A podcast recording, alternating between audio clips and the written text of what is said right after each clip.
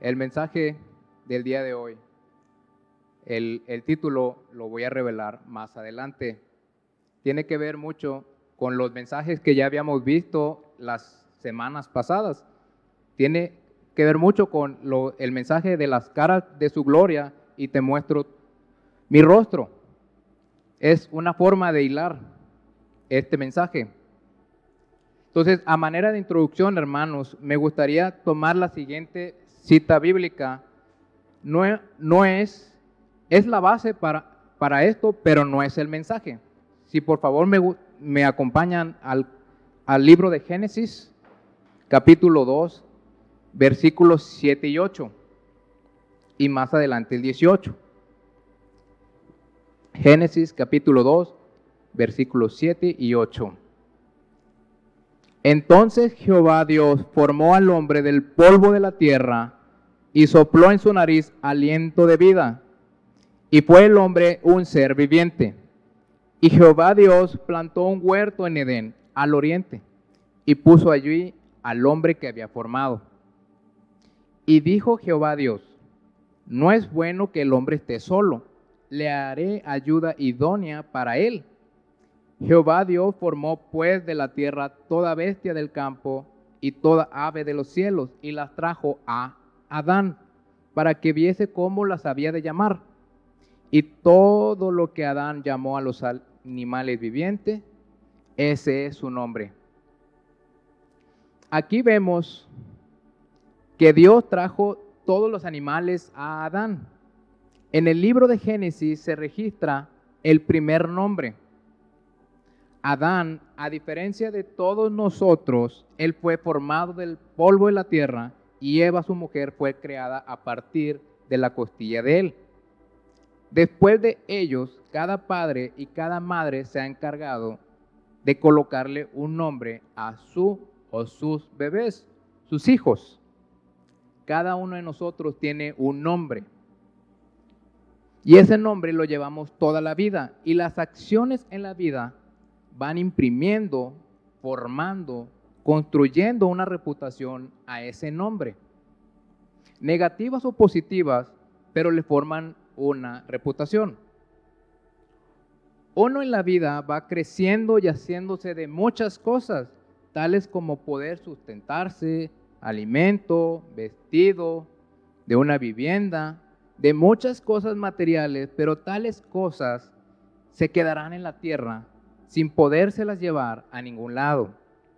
Nada nos podemos llevar, y las cosas materiales que dejaremos al poco tiempo se esfumarán. Pero hay algo que podemos dejar en la tierra y que perdure algo de tiempo, y eso es el nombre. ¿Cuántas veces no hemos escuchado de buenos negocios que continúan gracias a que el dueño tiene un buen renombre?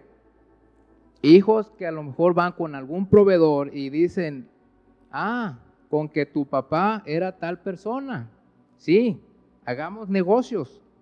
O referencias que nos han sucedido gracias a los hechos de alguien más, porque piensa que si tal persona hizo buenas cosas, también nosotros las haremos. Digamos que referencias a alguien para rentar una casa u obtener un trabajo. O hemos escuchado ejemplos como el que comentó el hermano Alonso, de aquel dueño de una compañía que hacía cosas buenas por sus empleados, y nadie olvida esos nombres, porque son nombres que fueron cuidados para hacer buenas obras o buenas acciones. Los hechos realizados detrás de tu nombre o bajo tu nombre marcarán las siguientes generaciones. En muchos casos, al hablar del nombre es hablar del apellido, no en todo, pero sí en muchos casos. Sea como fuere, si es nombre o apellido, hay que hacer buen uso de él. Si siendo así, entonces te exhorto a hacer buen uso de tu nombre o su nombre. Si hablamos de buenos nombres, podemos citar a Abraham. ¿Qué hizo Abraham? Pues bien, creyendo y teniendo fe en Dios, él tuvo a Isaac, e Isaac tuvo a Jacob, y debido a su fe en Dios, tuvo generaciones que se fueron multiplicando como la arena que está en el mar. Si me acompañan, por favor, al libro de Gálatas, Gálatas capítulo 3, versículo 6.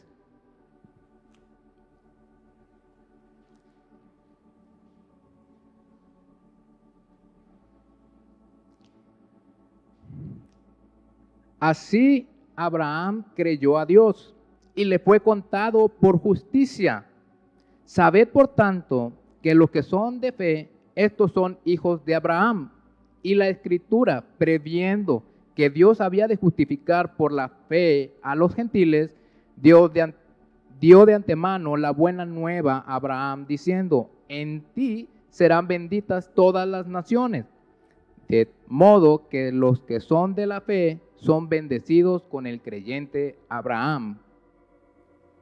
Hermanos, este versículo encierra una gran verdad, y es que para que nosotros alcanzásemos justificación para con Dios, era necesaria la fe. Y Dios preparó a Abraham para que nosotros también creyéramos en aquel que vino a salvarnos. Los hechos de Abraham realizados en su vida marcaron las siguientes generaciones. Hombre justo que al día de hoy se le conoce como el padre de la fe, por el cual vino Cristo y fue el ícono de muchos judíos para profesar su fe. Otro ejemplo de buen uso de su nombre tenemos al rey David. ¿Cuántas veces o cuántos padres no le han puesto a su hijo David? ¿Y por qué? Primeramente, porque todos sabemos que era un hombre conforme al corazón de Dios. Fue un hombre valiente. Siendo un muchacho, ya peleaba contra osos y leones que osaban acercarse a sus ovejas. Fue el valiente que peleó contra Goliat. Y en el primer libro de Samuel, en el capítulo 17, vemos una escena que a mí, la verdad, me impacta demasiado, y me gustaría que lo vieran conmigo. En Samuel capítulo 17, en el versículo 49, es la escena cuando los filisteos estaban en guerra contra Israel y no había nadie que peleara contra ellos, estaba Goliat. Pero en el capítulo 17, en el versículo 49, vemos a David peleando. Y dice: y metiendo David su mano en la bolsa, tomó de allí una piedra y la tiró con la honda e hirió al filisteo en la frente. Y la piedra quedó clavada en la frente y cayó sobre su rostro en tierra. Así venció David al filisteo con honda y piedra, e hirió al filisteo y lo mató sin tener David espada en su mano. Y por si eso no fuera poco, dice: entonces corrió David y se puso sobre el filisteo, tomando la espada de él y sacándola de su vaina, lo acabó de matar y le cortó con ella la cabeza. Y cuando los filisteos vieron a su paladín muerto, huyeron. Valiente. Además de valiente, David era un hombre de oración, de ayuno, alguien que buscaba el perdón cuando algo incorrecto estaba en su vida. Aunque hubo cosas que fueron graves en su vida, como alguna vez también algunos de nosotros hemos hecho algo incorrecto, su corazón siempre siguió a Dios en todo momento. Por tales hechos que buscó y siguió los mandamientos de Dios, su reino se dio a la siguiente generación. En el otro lado de la balanza hubo hombres malos y perversos que mancharon su nombre. Entre ellos podemos nombrar algunos cuantos como Judas, Amán, Abimelech, Jezabel, Caín, por nombrar algunos cuantos que caen entre los adjetivos de traidores, sanguinarios, idólatras, cosas que les trajeron consecuencias a causa de las acciones que tomaron. Por eso el nombre de uno es importante cuidarlo, porque es algo que podemos dejar aquí en la tierra, Pero la profundidad de este mensaje es todavía mayor cuando tomamos un nombre. No es necesario que vayan ahí, pero lo voy a leer. Es en el libro de Génesis 2, capítulo 2, 24. Por tanto, dejará el hombre a su padre y a su madre, y se unirá a su mujer, y serán una sola carne. Cuando una pareja se casa, ambas personas vienen a formar una familia. Y esta nueva familia forman ahora un solo nombre, conformado de un solo apellido o la unión de los dos, pero es un solo nombre, una sola familia. Y si lo terrenal es sombra de lo espiritual, nosotros al hacernos uno mismo con Cristo, no estamos tomando su nombre. De otra manera, ¿qué es cristiano? Que sigues a Cristo, ¿no es así? ¿No declaramos muchas veces que somos de Cristo? Y si somos de Él, ¿conviene manchar su nombre? El proceso del nuevo nacimiento es que cuando escuchamos de Jesús y creemos que Él nos puede limpiar, nos puede salvar y justificar delante de Dios para salvación eterna por medio del sacrificio que Él hizo una vez y para siempre, el siguiente paso es el bautizo en agua. Un proceso que conlleva sumergirnos en agua para dejar al viejo hombre atrás y seguir a Cristo, Señor nuestro. Una vez bautizados, somos parte de Él. Ya no somos igual, ya no somos lo mismo, no podemos seguir los viejos caminos, ya no podemos hacer lo que el mundo hace, porque ya tenemos un nuevo nombre. Y para los que se pregunten, bueno, ¿y quién es Cristo, verdad? Y esto sí me gustaría que me acompañaran en el libro de Lucas, capítulo 1 y 2. En Lucas 1, en el capítulo 1, y vamos a ver también el capítulo 2, en el capítulo 1, versículo 30. ¿Quién es Cristo? Capítulo 1, versículo 30 al 33. Entonces el ángel le dijo: María, no temas, porque has hallado gracia delante de Dios, y ahora concebirás en tu vientre y darás a luz un hijo, y llamarás su nombre Jesús.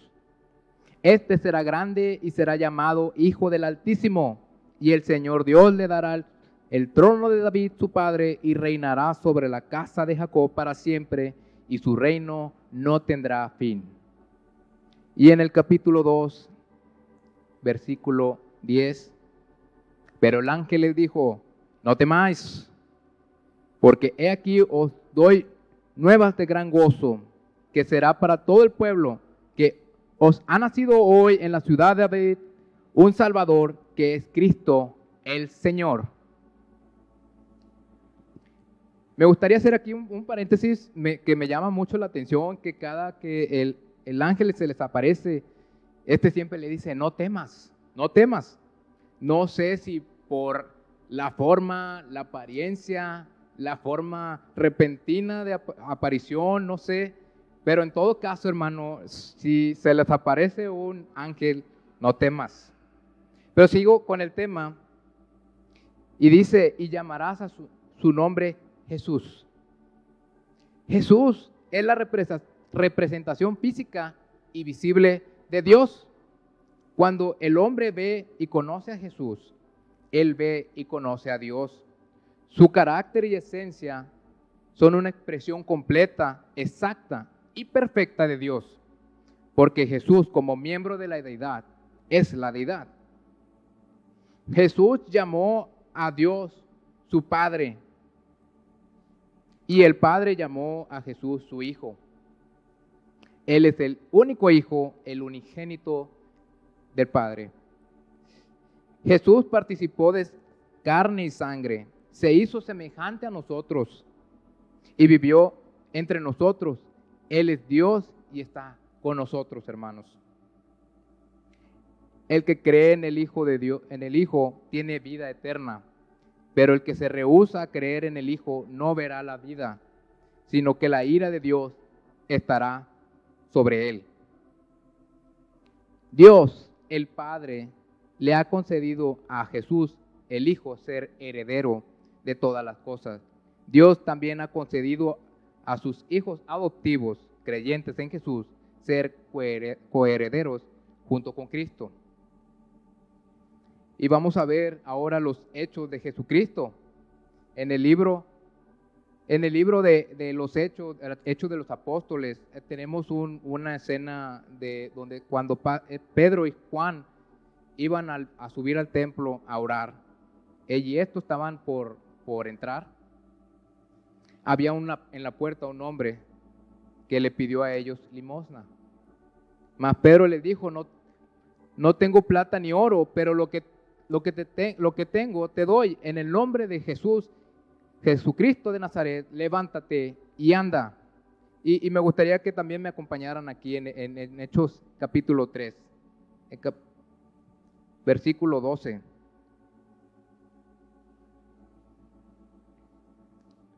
Viendo esto, Pedro respondió al pueblo: varones israelitas, ¿por qué os maravilláis de esto?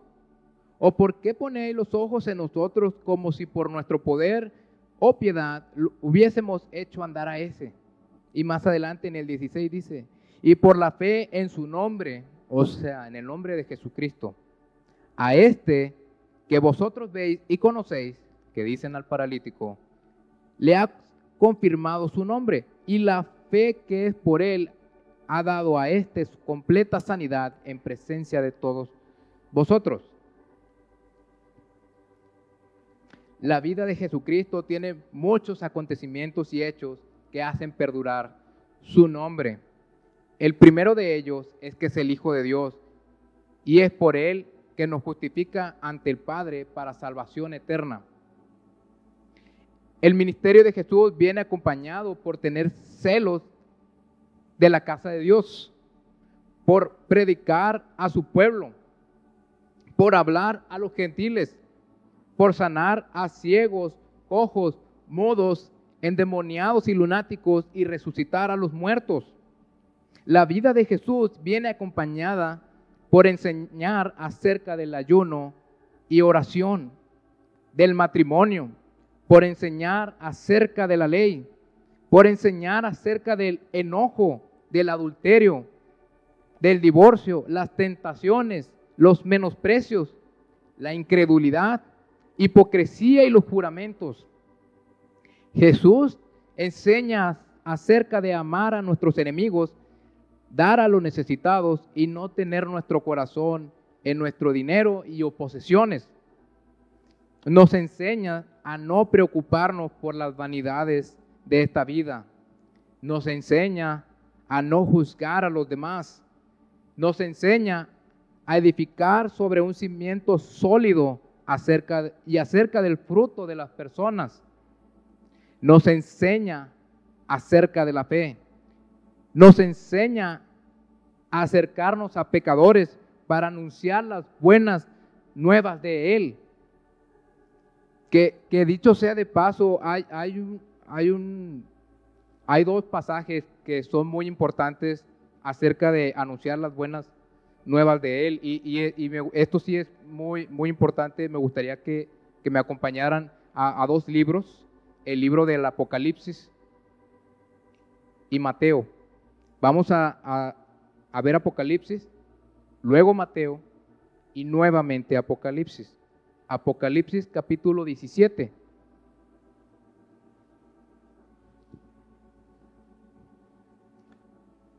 Y más adelante después vamos a ver Mateo capítulo 20. Anunciar las buenas nuevas de Él. Esto es importante, hermanos. Dice: la bestia que has visto era y no es, y está para subir del abismo e ir a perdición, y los moradores de la tierra, aquellos cuyos nombres no están escritos desde la fundación del mundo, en el libro de la vida se asombrarán viendo la bestia que era y no es y será. Aquellos cuyos nombres no están escritos desde la fundación del mundo en el libro de la vida. Y si nos regresamos ahora a Mateo capítulo 20, versículo 28. Como el Hijo del Hombre no vino para ser servido, sino para servir y para dar su vida por rescate por muchos. Por muchos. No todos, muchos. En el libro del Apocalipsis, si nos regresamos para adelante, ahora en el capítulo 20.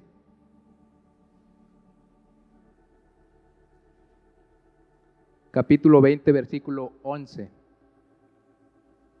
Y vi un gran trono blanco y al que estaba sentado en él, de delante del cual huyeron la tierra y el cielo, y ningún lugar se encontró para ellos. Y vi a los muertos, grandes y pequeños, de pie ante Dios, y los libros fueron abiertos. Y otro libro fue abierto, el cual es el libro de la vida. Y fueron juzgados los muertos por las cosas que estaban escritas en los libros según sus obras. Y el mar entregó a los muertos que había en él, y la muerte y el Hades entregaron los muertos que había en ellos, y fueron juzgados cada uno según sus obras. Y la muerte y el Hades fueron lanzados al lago de fuego. Esta es la muerte segunda. Y el que no se halló inscrito en el libro de la vida fue lanzado al lago de fuego. Tremenda revelación que no todos irán a la vida eterna, sino solo aquellos que están inscritos en el libro. Por eso la importancia de predicar el evangelio y las obras de Jesús a fin de alcanzar más almas para Cristo. La vida de Jesús también nos enseña acerca de los milagros.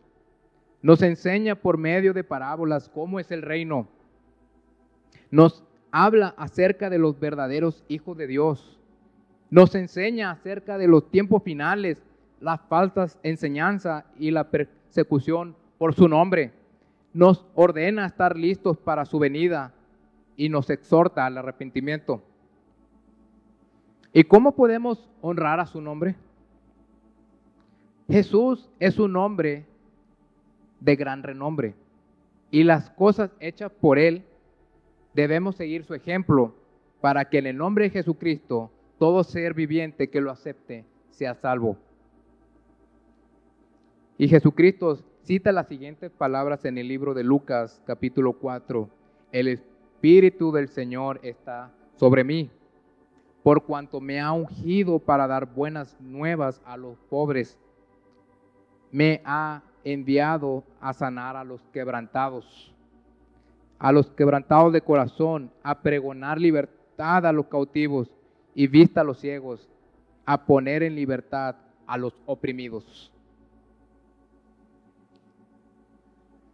Para terminar, hermanos, por eso los exhorto primeramente a apartarse de la iniquidad, para que el nombre de Jesucristo no sea manchado. Ya tenemos un nuevo nombre, somos cristianos, somos de él. En 2 de Timoteo capítulo 2 dice en el versículo 19, pero el fundamento de Dios está firme, teniendo este sello: conoce el Señor a los que son suyos y apártese de iniquidad todo aquel que invoca el nombre de Cristo. Somos cristianos, hermanos, y estamos llevando su nombre. Que seamos ejemplos para muchos por nuestra manera de conducirnos, por nuestra manera de hablar, por nuestra manera de vestir, por nuestra manera de preocuparnos por nuestro prójimo, orando y dándole alimento y vestido. Nuestro nombre ya no es más, somos de él, somos de Cristo. En Efesios capítulo 2, versículos de 4 al 6. Pero Dios, que es rico en misericordia, por su gran amor con que nos amó, aun estando nosotros muertos en pecados, nos dio vida juntamente con Cristo. Por gracia sois salvos. Y juntamente con Él nos resucitó y asimismo nos hizo sentar en lugares celestiales con Cristo Jesús. Porque somos hechura suya, creados en Cristo Jesús para dar buenas obras, las cuales Dios preparó de antemano para que anduviésemos en ellas. Y este ya el mensaje ya lo había escrito, pero me pareció muy importante no dejarlo atrás, lo que el hermano Asael Morales cita en la prédica: no nos metas en tentación. Dice algo que me gustaría también exhortarlo. Dice: aquel hombre que coquetea con el pecado es un hombre que no ha experimentado el perdón de Jesucristo. Es un hombre que no sabe el precio del perdón y no sabe el gran precio que alguien pagó por sus pecados. Cuando sabes el costo de tu pecado, comenzarás a huir. Y por eso en el libro de Efesios dice: apártese de iniquidad todo aquel que invoca el nombre de Cristo. Este mensaje, como lo dije al principio, tiene por título su nombre. Porque somos creados en Cristo para dar buenas obras, para llevar su nombre en alto. Llevarlo en alto y honrarlo, y la recompensa la veremos pronto. Toma el nombre con temor, sin mancharlo porque es santo, sin humillarlo porque tendremos la ira del Padre, sin menospreciarlo porque Él es la vida. Toma el nombre para hacerlo perdurar por siempre y para siempre. Amén y amén. Creo que este mensaje tiene que servir para que nosotros andemos en verdadera humildad delante de Dios. Imagínense cómo en la vida natural, y el hermano Daniel daba ese ejemplo de cómo el ser hijo de fulano o de fulana de tal, eso conlleva ciertas expectativas. Ahora imagínense que alguien nos diga: entonces quiere decir que usted es hijo de Dios. Esa es la carga más pesada que se puede llevar, hermanos. Hijos de Dios. Olvídate de tu apellido. Llevas el nombre de Dios, el nombre de Cristo sobre tu vida. Y recientemente estábamos hablando con unos hermanos y mi esposa les mencionó este versículo, y quiero pedirles que abran sus Biblias en 2 Corintios 2, solo para que veamos cuán fuerte es ese peso, cuán pesada es esa reputación de ser hijos de Dios. Dice 2 Corintios 2, 14. Miren cómo comienza este pasaje. Mas a Dios gracias, el cual nos lleva siempre en triunfo en Cristo Jesús, y por medio de nosotros manifiesta en todo lugar el olor de su conocimiento. Porque para Dios somos grato olor de Cristo en los que se salvan y en los que se pierden. O sea, nuestra reputación, ¿no? A estos ciertamente olor de muerte para muerte, y a aquellos olor de vida para vida. Pero esto, solo para que sepan, yo lo tengo subrayado en mi Biblia. Y para estas cosas, ¿quién es suficiente? Levante la mano, ¿quién se cree suficiente para ser llamado hijo de Dios. Ninguno, hermanos. Por eso, el ser llamado hijo de Dios tiene que ir acompañado de la mayor humildad posible. Tenemos que caminar así delante de Dios. Señor, ¿tú te arriesgas a que yo lleve el nombre de Cristo? Y que a donde quiera que yo vaya, la gente diga, ese es cristiano, o sea, es de Cristo. Ese es hijo de Dios. Señor, ¿tú te arriesgas? Señor, trabaja en nosotros, por favor. Trabaja en nosotros, por amor a tu nombre. De veras, ahí, por amor a tu nombre, trabaja en cada uno de nosotros.